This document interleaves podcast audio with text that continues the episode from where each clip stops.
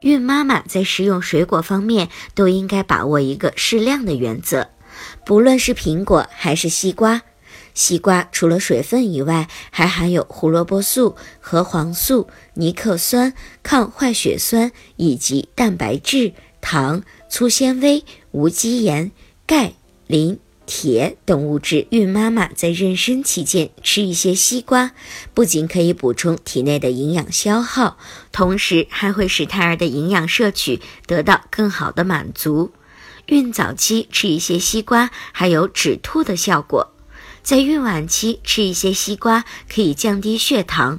当然，如果西瓜吃得太多，就会摄入过量的糖分，因此孕妈妈不能过量吃西瓜。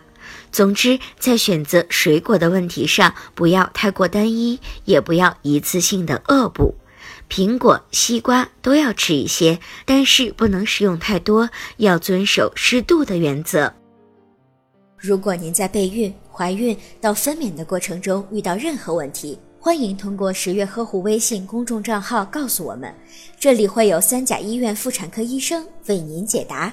十月呵护，期待与您下期见面。